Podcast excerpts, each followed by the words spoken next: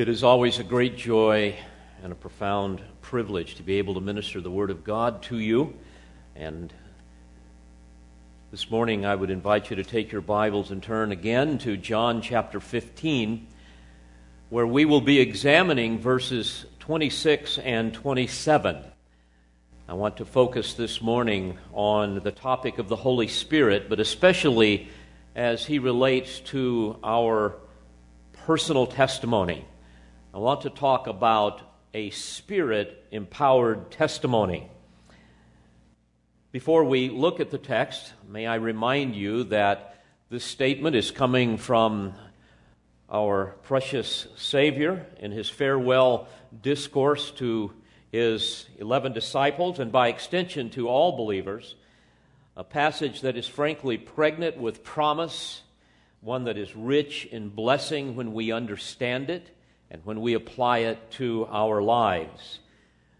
With the weighty prospect of his imminent suffering bearing down upon his soul, he nevertheless focuses on his beleaguered disciples. He wants to bring comfort to them, he wants to encourage them because they are distraught, they are frightened.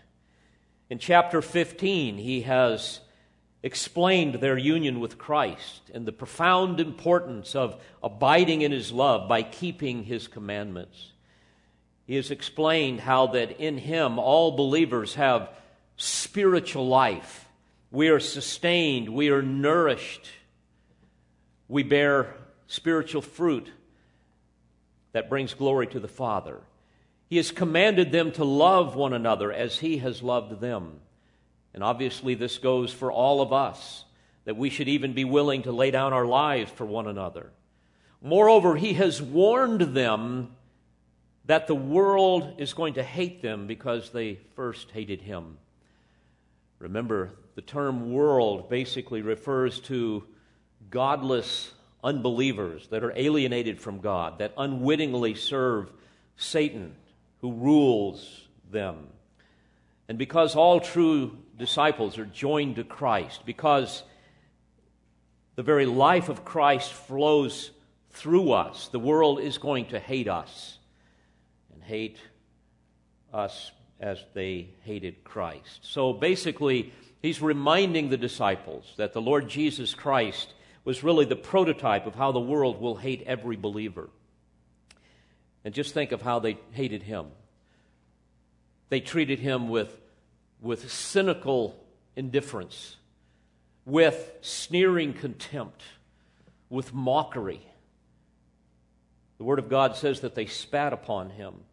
They stripped him and placed a scarlet robe and a crown of thorns on him, then kneeled down before him and mocked him, saying, Hail, King of the Jews! And they spat on him and took the reed and began to beat him on the head. Can you imagine that? Wearing a crown of thorns and being beaten by other people with reeds. And then they crucified him.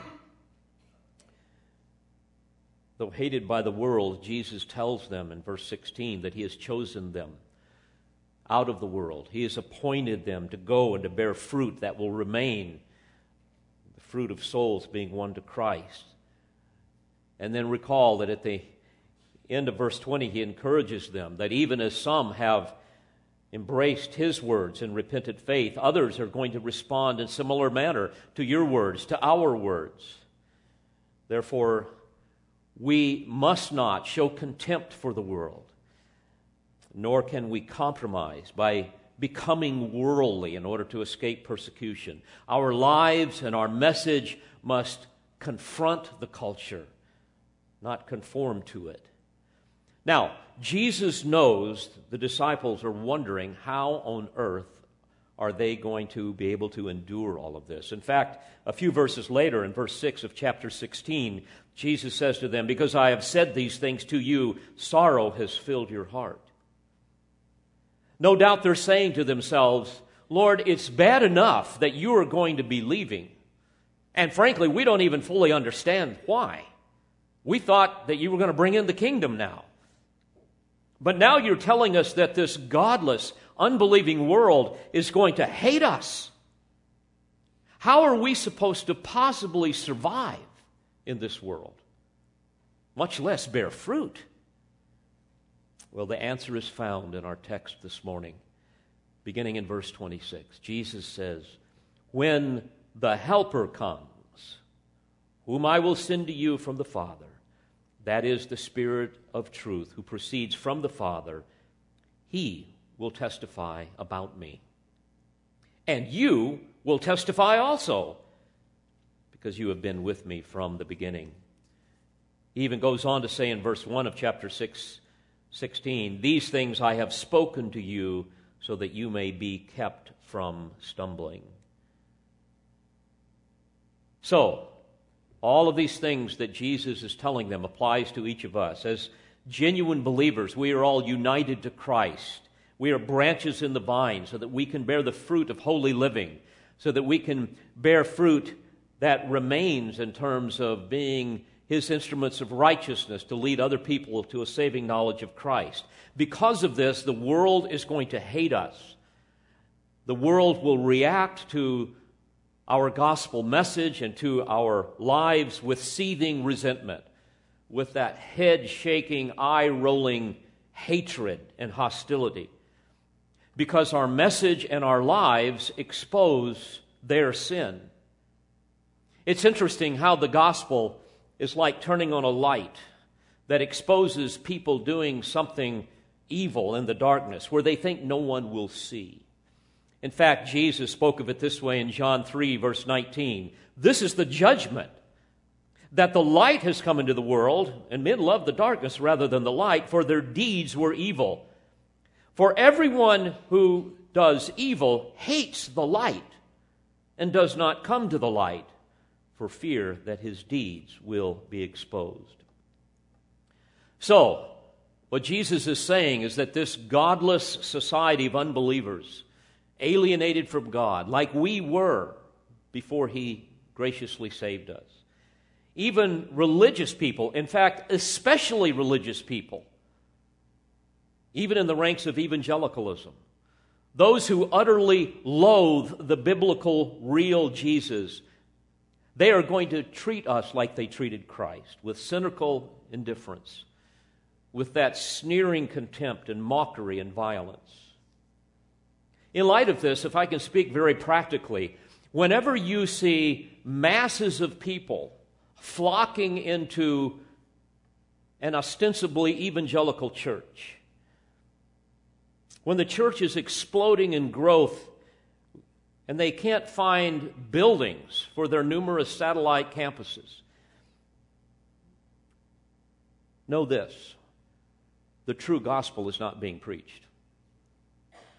Know this that the biblical Jesus is not being taught. If it were otherwise, these verses would beg for relevance.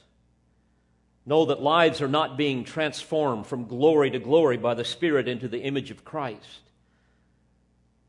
Religious professors of Christ who cannot be distinguished from the world are not united to the vine. Therefore, they cannot bear fruit for the glory of the Father.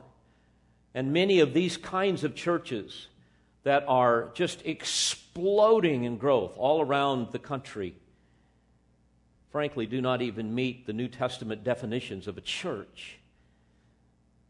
And the primary reason is this they exalt man, not Christ. Man is madly in love with himself. And the people of the world will flock after anyone that will make them the center of the universe. Jesus has said in verse 19 that the world loves its own. So if you offer them a worldly religion, if you offer them a man centered rather than a God centered church, they will beat your door down to get there. Now, in light of the world's hatred of Christ and all who belong to him, we want to answer the question what must our attitude be?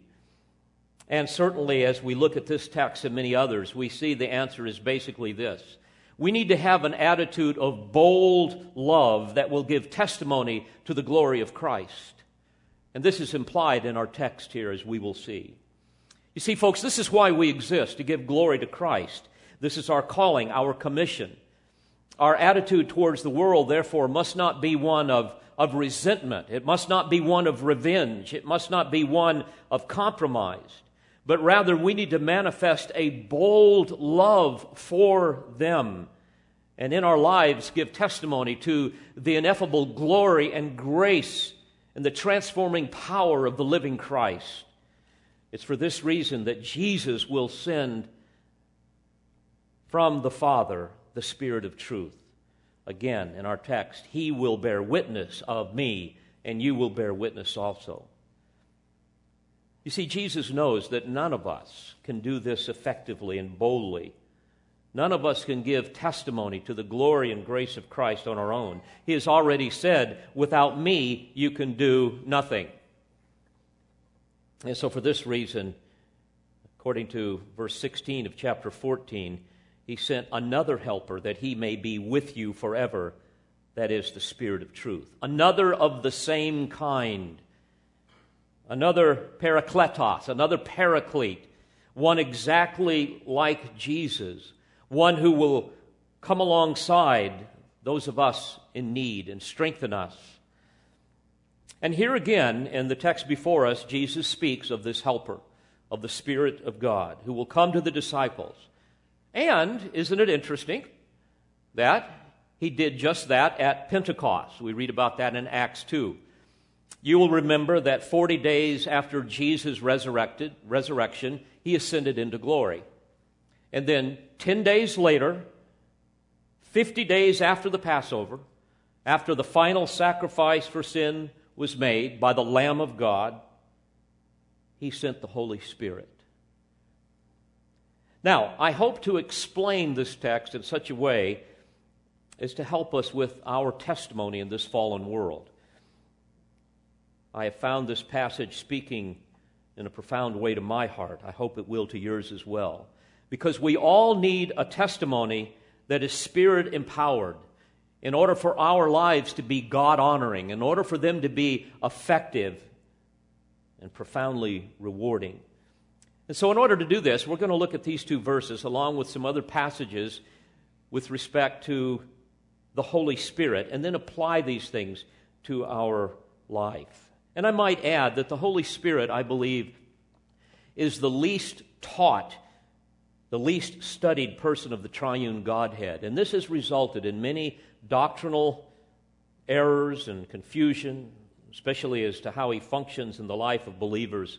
And sadly, ignorance of the Holy Spirit has opened the door to many errors and excesses. So, we're going to look at number one, the person of the Holy Spirit. Number two, the ministry of the Holy Spirit. And then number three, the practical application of what we have learned as it relates to our personal testimony. So, number one, let's think about the person of the Holy Spirit. And this will be brief, but hopefully it will be enough to help you understand some very important fundamental truths. Indeed, he is a person. He is not a virtue, nor is he an energy source flowing from God to man, as the Jehovah's Witnesses and other heretics would assert. The Holy Spirit possesses the attributes of personhood. He is the third person of the triune Godhead. For example, he possesses intellect, he has a mind. Romans 8, 26 and 27, there we read that he helps our weakness, for we do not know how to pray as we should. In 1 Corinthians 2:11, we read that the thoughts of God no one knows except the Spirit of God. We also know that he teaches. According to 1 Corinthians 2:13, we have received the Spirit from God that we might know the things freely given to us by God. Paul goes on to say, not in words taught by human wisdom, but in those taught by the Spirit. We also know that he speaks. He said, for example, in Acts, or Paul said in, in Acts 28, verse 25, that the Holy Spirit rightly spoke through Isaiah the prophet to your fathers. He even has emotions. You will recall that text in Ephesians 4:30, do not grieve the Holy Spirit of God. We also know that he loves as we read in Romans 15:30 where Paul speaks of the love of the Spirit. We know that he has a will, as all people do. He distributes spiritual gifts, for example, as he wills, 1 Corinthians 12 11. And he exercises that will in a variety of different activities that he performs.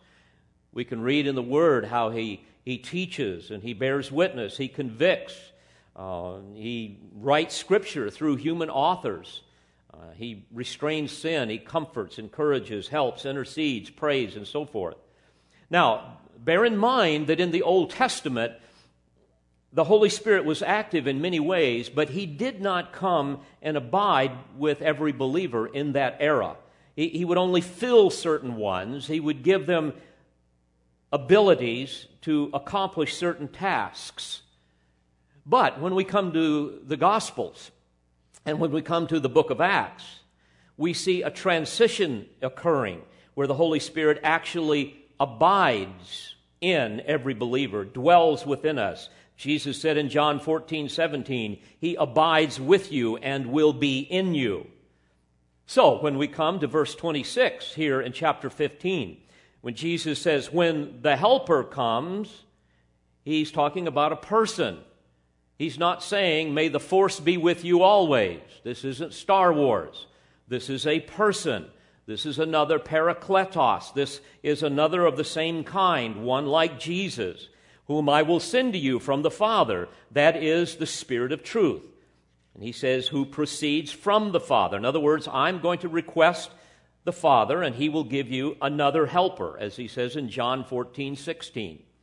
He even adds in verse 26 of that chapter, chapter speaking of the helper, the Holy Spirit, whom the Father will send in my name.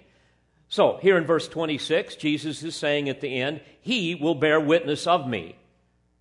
So, to put it very simply, Jesus is going to ask the Father to send the Holy Spirit to join with the disciples for the primary purpose of bearing witness about Him to a hostile world. So, these are a few things that help us understand the person of the Holy Spirit. But as we look at this text and, and other pa- passages, we can understand more of what he does. What are his works? What are his ministries? And how can this empower us to have an effective witness in a hostile world? So, secondly, let's look at the ministry of the Holy Spirit. And to do this, I want to look at a few passages that John reveals to us and a few other New Testament passages that may be helpful. But please know that my little list here, I believe I have four, they're by no means exhaustive in terms of what the Spirit does. First of all, let's consider his work of regeneration. John 3 and verse 3, Jesus told Nicodemus, Unless one is born again, he cannot see the kingdom of God. And in verses 5 and 6, he says, Truly, truly, I say to you, unless one, one is born of water and the Spirit, he cannot enter into the kingdom of God. That which is born of the flesh is flesh, and that which is born of the Spirit is spirit. Now, an important clarification. Some believe the term water in this passage is referring to baptism, like that of John the Baptist, or what we would understand as Christian baptism. And they would therefore use this to support the heresy of baptismal regeneration. That there is something mystical that occurs in the baptismal waters whereby the Spirit effects new birth. But this would have been the furthest thing from what Nicodemus would have thought.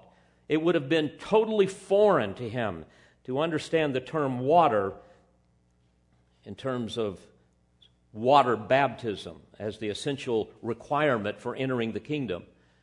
Furthermore, the last thing Jesus would require of a committed ritualist, of one that already believes that salvation is by works, the last thing he would do is say, hey, if you just get baptized, you're in. So, what does the, what does the, the word water refer to? It simply speaks of the cleansing work of the Spirit of God. That's how it's used in the Old Testament. That's how Nicodemus would have understood this. And it's for this reason that the word water is never again used in this entire discussion of the new birth. The emphasis is solely placed upon the sovereign work of the Spirit of God which in John 3 is also an analogous to the wind in verse 8. the work of the Son of Man in verses 14 and 15, and believing in him in verses 15 and 16. So Jesus, remember, is speaking to an Old Testament scholar. I mean, this guy is the, the top at the top of his game and at the top of the heap of all of the scholars in Israel. This was the teacher of Israel. And he knew the terms that Jesus was using he, because he knew the sacred text. He knew, for example, how it was used in Ezekiel 36, verses 25 through 27. He knew exactly what Jesus meant by connecting water and spirit together. Namely, he's speaking of spiritual renewal and cleansing. Now, with this background, beloved, please understand the primary work, or the primary way, I should say, that the Holy Spirit works in our life initially is in the ministry of regeneration. He causes us to be born again. He brings us into newness of life. Prior to that, we were dead in our trespasses and sins. We were alienated from the life of God. We were unresponsive to the things of God. But by the power of the Spirit, He raises us from spiritual death and brings us into spiritual life. Said differently, there will be no evidence of spiritual life apart from regeneration. Moreover, a man can no more achieve his second birth than he could his first birth. It's all a work of the Spirit. Now, how does this apply to our life? How does this apply especially to our testimony in evangelism? Well, we may be able to arouse the emotions of a person pertaining to Christ. We may be able to convince them intellectually of the gospel through our compelling apologetics. We may even be able to get them to pray some prayer or make some decision for Christ but only God can raise a spiritual cadaver from the dead and raise them into newness of life in Christ. And this is what we must look for. When a person says they've been born again, this is what we look for newness of life. Parents, this is what you look for in your children when they say they've come to Christ. Well, great, honey, that's wonderful. Let's see. Right? We want to see some newness of life. And in little kids, that's going to take some time. And this is what we must look for in each of our lives. If any man is in Christ, Paul says, he is a new creature. The old things passed away. Behold, the new things come. Paul says in Ephesians 2 5, he has made us alive together with Christ. You see, regeneration is that instantaneous, supernatural impartation of spiritual life to the spiritually dead. J.I. Packer describes it this way Regeneration is a drastic change brought upon fallen human nature to bring a man under the effective dominion of the Holy Spirit and make him responsive to God. I fear that the church has lost its understanding, its definition of regeneration. Today, anybody that prays a prayer or walks an aisle and says they're a Christian, oh, well, then we accept that. Well, that may be true, but what we have to look for is the results of the Spirit's work. When a man is truly born again, he is suddenly awakened out of the slumber of his sleep, his sleep of sin, out of his spiritual death and he begins to have a hunger to know the glory and the greatness of God. He begins to hunger for the Word of God. He begins to love the things that God loves and hates the things that he hates. His whole disposition in life begins to change. And this measurable change is what validates genuine saving faith. This is the evidence of regeneration. And I might add that this is the great blessing of the gospel. Now, don't miss this. The chief witness, therefore, in this hostile world is not the apostles, it's not even you or me, it is the Holy Spirit. Jesus says in John 16 8, when he comes, he will convict the world concerning sin and righteousness and judgment.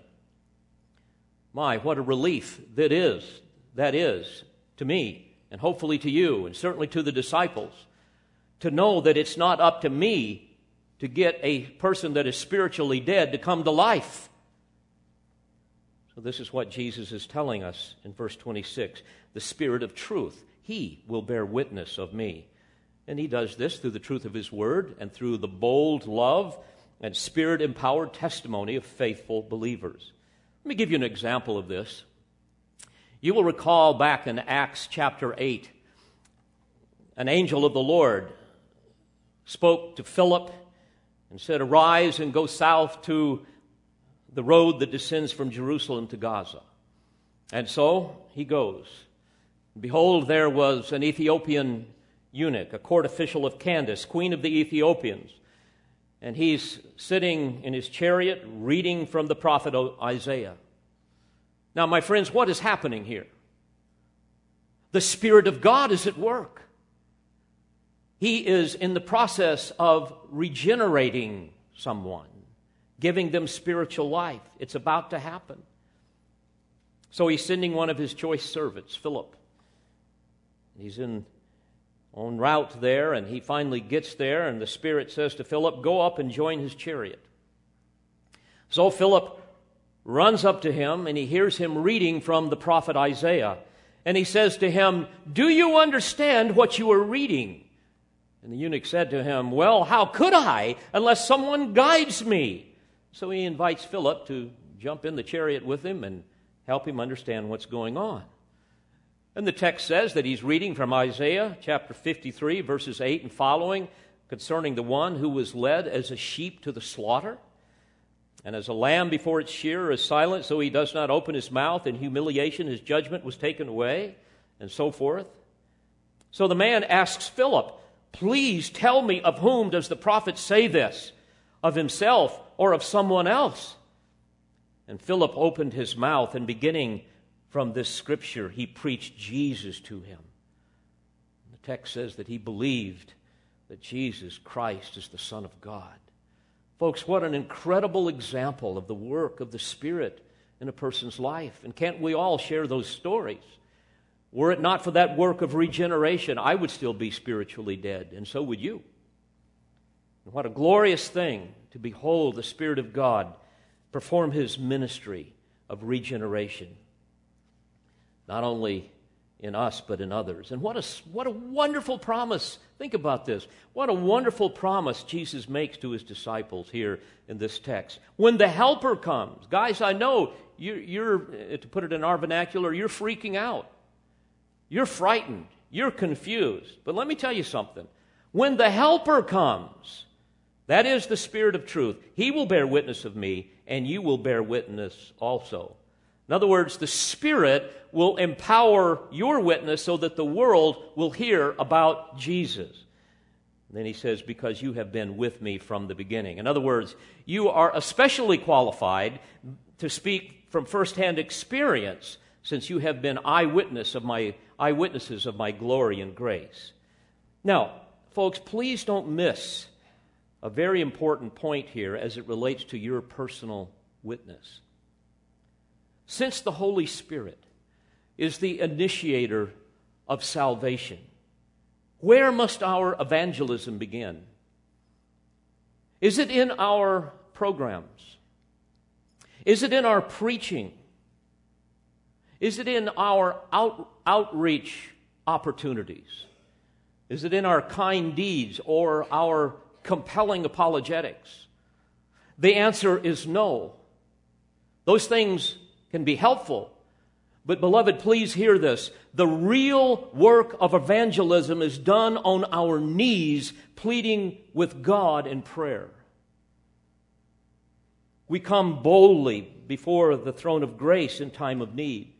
So we should come before God, the Holy Spirit, and implore Him to do His great work of regeneration. You see, because the world hates our Christ and despises our message and, and wishes we were dead, the real work of evangelism begins in our prayer meetings. For those of you that can make it on Wednesday night, it begins there. That should be our priority.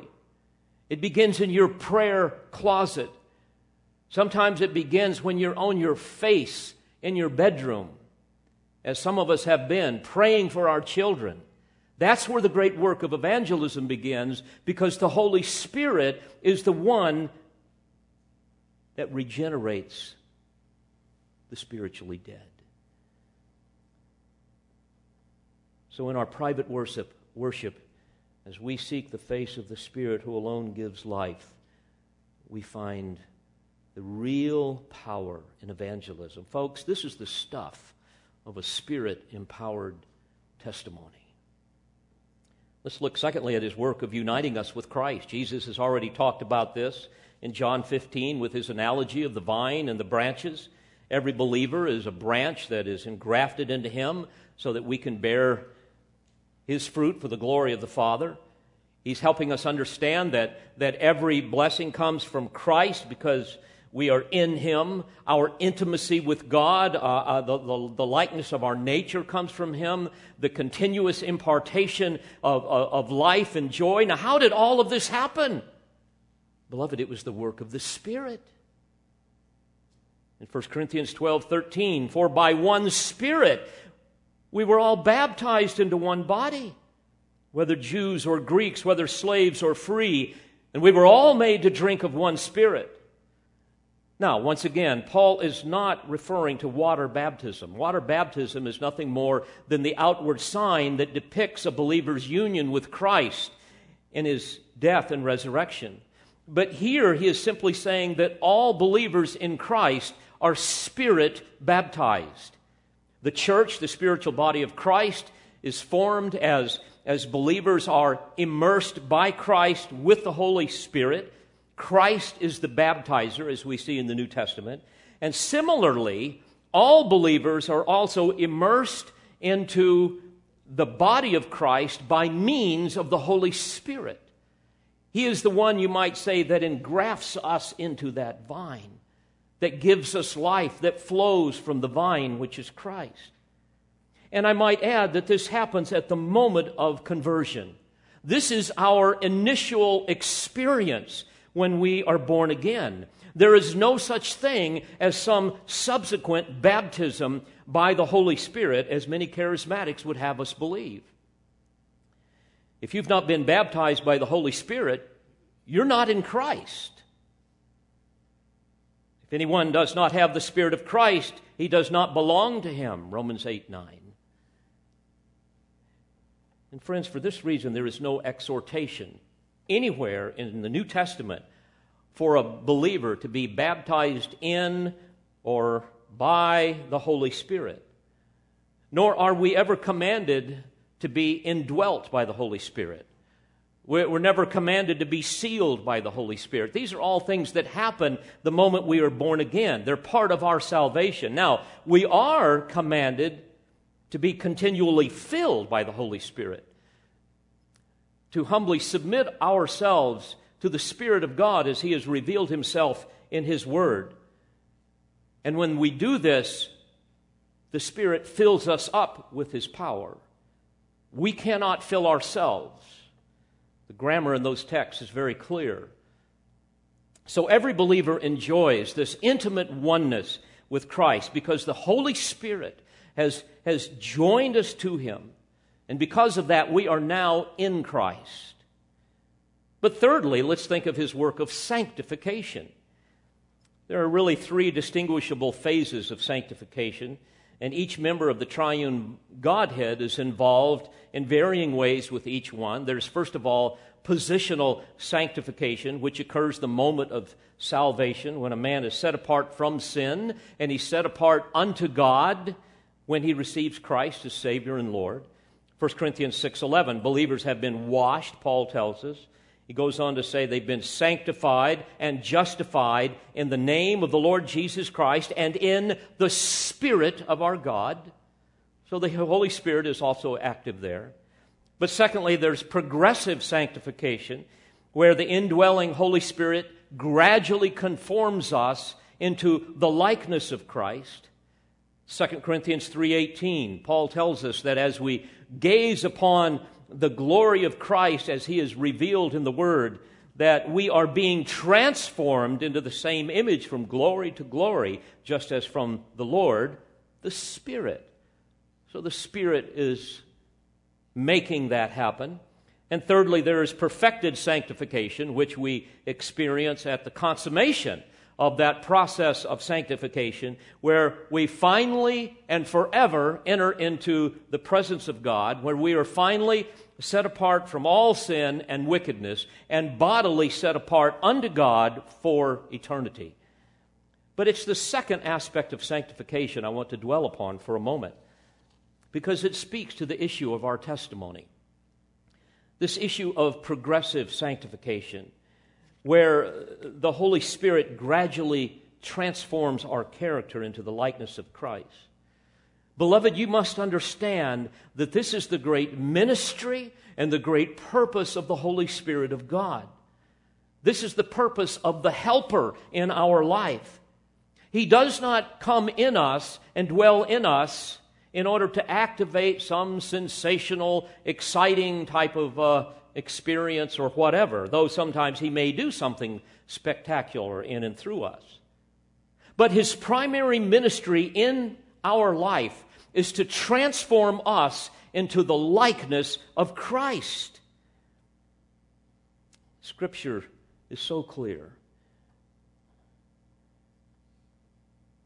Again, he says, that we are being transformed into the same image from one degree of glory to another, just as from the Lord, the Spirit. And once again, as we look at John 15, verse 26, He will bear witness of me, and you will bear witness also. This is going to be part of what's happening here in that sanctification process. Today, it's sad. We see such an unbalanced emphasis on the work of the Holy Spirit as if his primary business in a believer's life is to somehow exalt himself or to somehow exalt the believer rather than Christ. But that's contrary to Scripture. Scripture is clear. His great ministry and his great purpose is to bear witness to the glory of Christ and to change our character so that we will do the same. And you want to ask yourself is this happening in my life? Is there measurable change in my life? What a magnificent promise this was to these beleaguered, forlorn disciples. And soon they would experience this at Pentecost, as we can experience it today.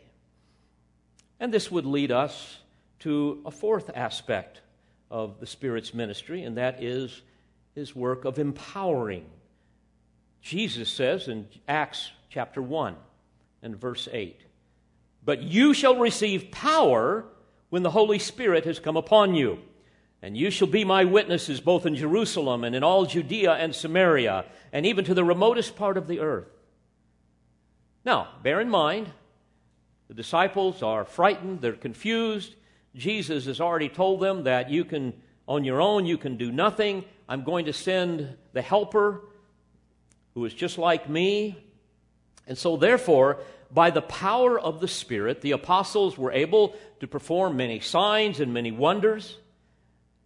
And it's interesting that Paul says in Ephesians chapter 3 and verse 14 that he prays to the Father that he will grant the saints to be strengthened. Now, catch this. He's praying that we might be strengthened with power through his Spirit in your inner being. Why? So that Christ may dwell in your hearts through faith. That you, being rooted and grounded in love, may have strength to comprehend with all the saints what is the breadth and length and height and depth, and to know the love of Christ that surpasses knowledge, that you may be filled with all the fullness of God. Today, you hear many people crying out for the power of the Spirit. I was passing through the channels, as you probably do with your little guide, to find something that I was looking for. And a particular personality caught my eye, and I noticed that this was a whole television program devoted to helping people experience the supernatural for their benefit.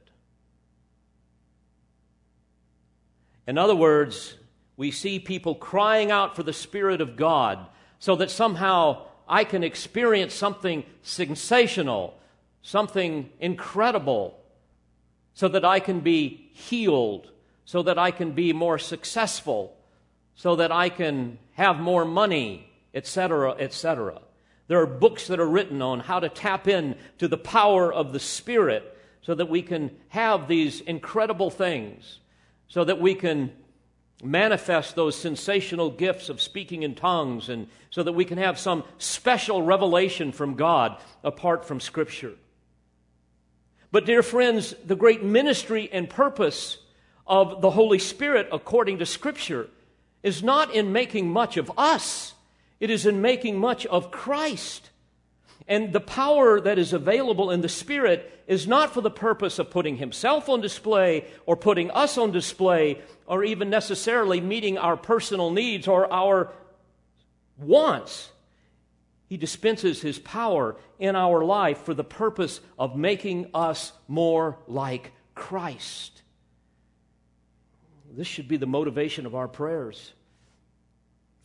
To say, in a little different way what Paul said in Ephesians 3 Father, according to the riches of your glory, grant that I might be strengthened with power through your Holy Spirit in my inner man, so that Christ may dwell in my heart through faith, so that I might be rooted and grounded in love, that I might have strength to comprehend with all the saints what is the breadth and length and height and depth, and to know the love of Christ that surpasses knowledge, that I may be filled with all the fullness of God, that I might truly manifest the likeness of Christ, so that I can effectively testify of his glory and grace, that in all things Christ might have the preeminence.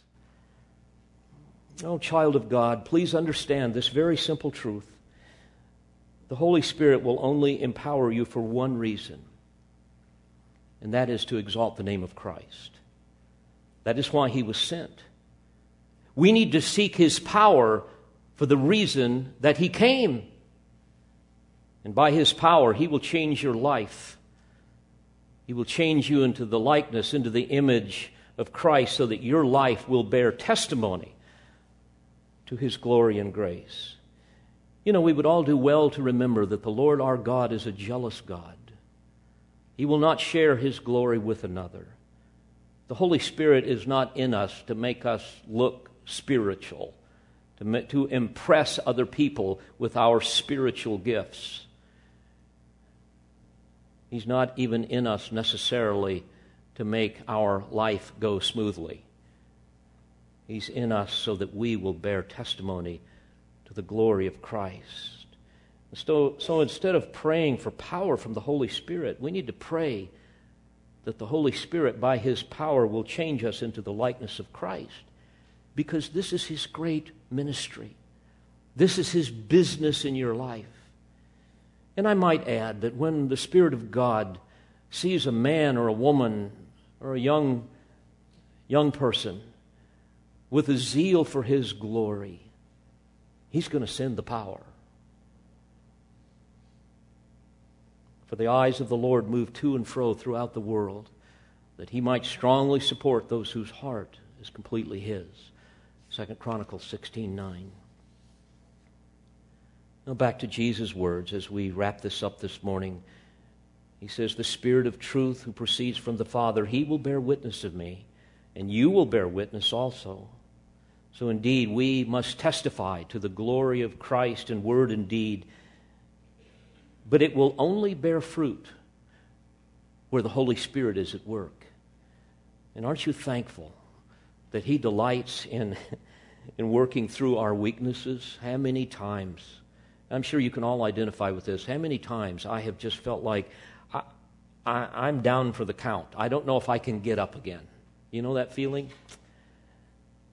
That feeling that, you know, Lord, if you don't intervene in some way, all is going to be lost. And then somehow, in the moment of my greatest peril, He gives me that peace that surpasses all understanding, combined with some measure of, of wisdom and some mysterious grace and power and joy and hope. And suddenly, like the psalmist, my soul comes alive. And I can say, The Lord is my light and my salvation. Whom shall I fear? The Lord is the defense of my life. Whom shall I dread? I will sing praises to him. Yes, I will sing praises to the Lord. How does that happen? It's the work of the Spirit. Beloved, this is the strengthening, the enabling ministry of the Spirit of God in our inner man. And these are the great truths that Jesus is revealing to his disciples who needed to hear it so much, so desperately, as do we all. And he's doing this even though the shadow of the cross is falling over him very quickly. By way of application, ask yourself how do others who know me best see me? How would they describe my Christian testimony? Does my life manifest the transforming work of regeneration, or do I really look like the rest of the world? Do I have a passion for the glory of Christ, proven by my desire to obey His commandments and, and bear witness of His glory and grace? Do I have a zeal for evangelism? Do I want to see others come to Christ? And this is evident by my habit of prayer where I go before the throne of grace and ask the Spirit of God to do His great work. Parents, are you praying like this for your children? Because this is where evangelism begins. Is it your prayer and passion for the Holy Spirit to empower you to become more like Christ so that you can exalt His name? Folks, if these virtues are true in your heart, then certainly you will have a spirit empowered testimony. And the world is going to see you and they're going to hate you for it. Don't think that the more you come, become like Christ, the more the world will love you. Just the opposite is going to happen. But you know what else will happen? The world will see your difference, and you will make a difference in the world. Because you're in the world, you're not of it. Can I give you three practical suggestions in closing?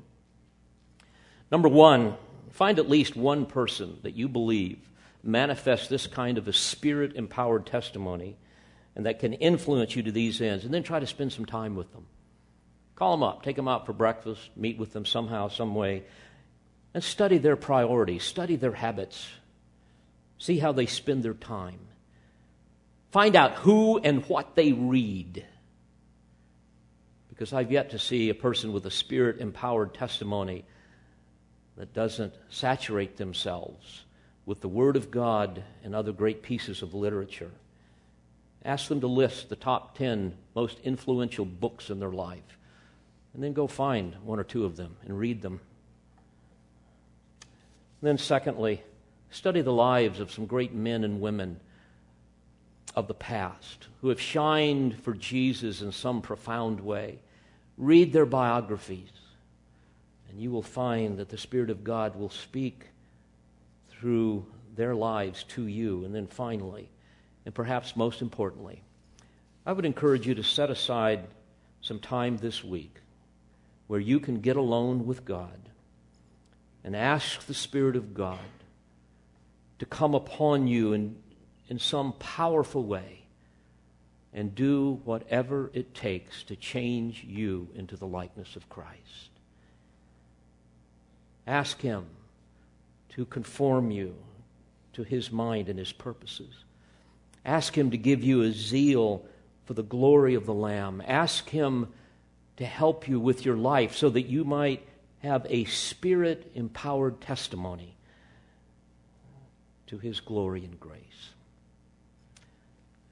And then watch what He does. Let's pray together. Father, thank you for these, these profound truths that emerge from your word. But Lord, they're, they're nothing but words apart from the power of your Spirit. So, Spirit of God, I pray that you will take your word and make it come alive in each of our hearts, that it might bear much fruit. And Lord, for those that perhaps are here today that know nothing of this magnificent transformation, the miracle of the new birth, they know nothing of forgiveness of sins. They know nothing of having the righteousness of Christ imputed to them. Lord, I pray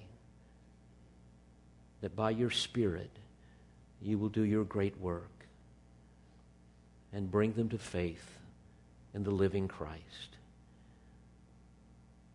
We give you thanks in all things. In Jesus' name, amen. We pray you've been edified by this presentation. You've been listening to pastor, Bible teacher, and author Dr. David Harrell. For more information or for other messages from Dr. Harrell, please visit the Olive Tree Christian Resources website at otcr.org.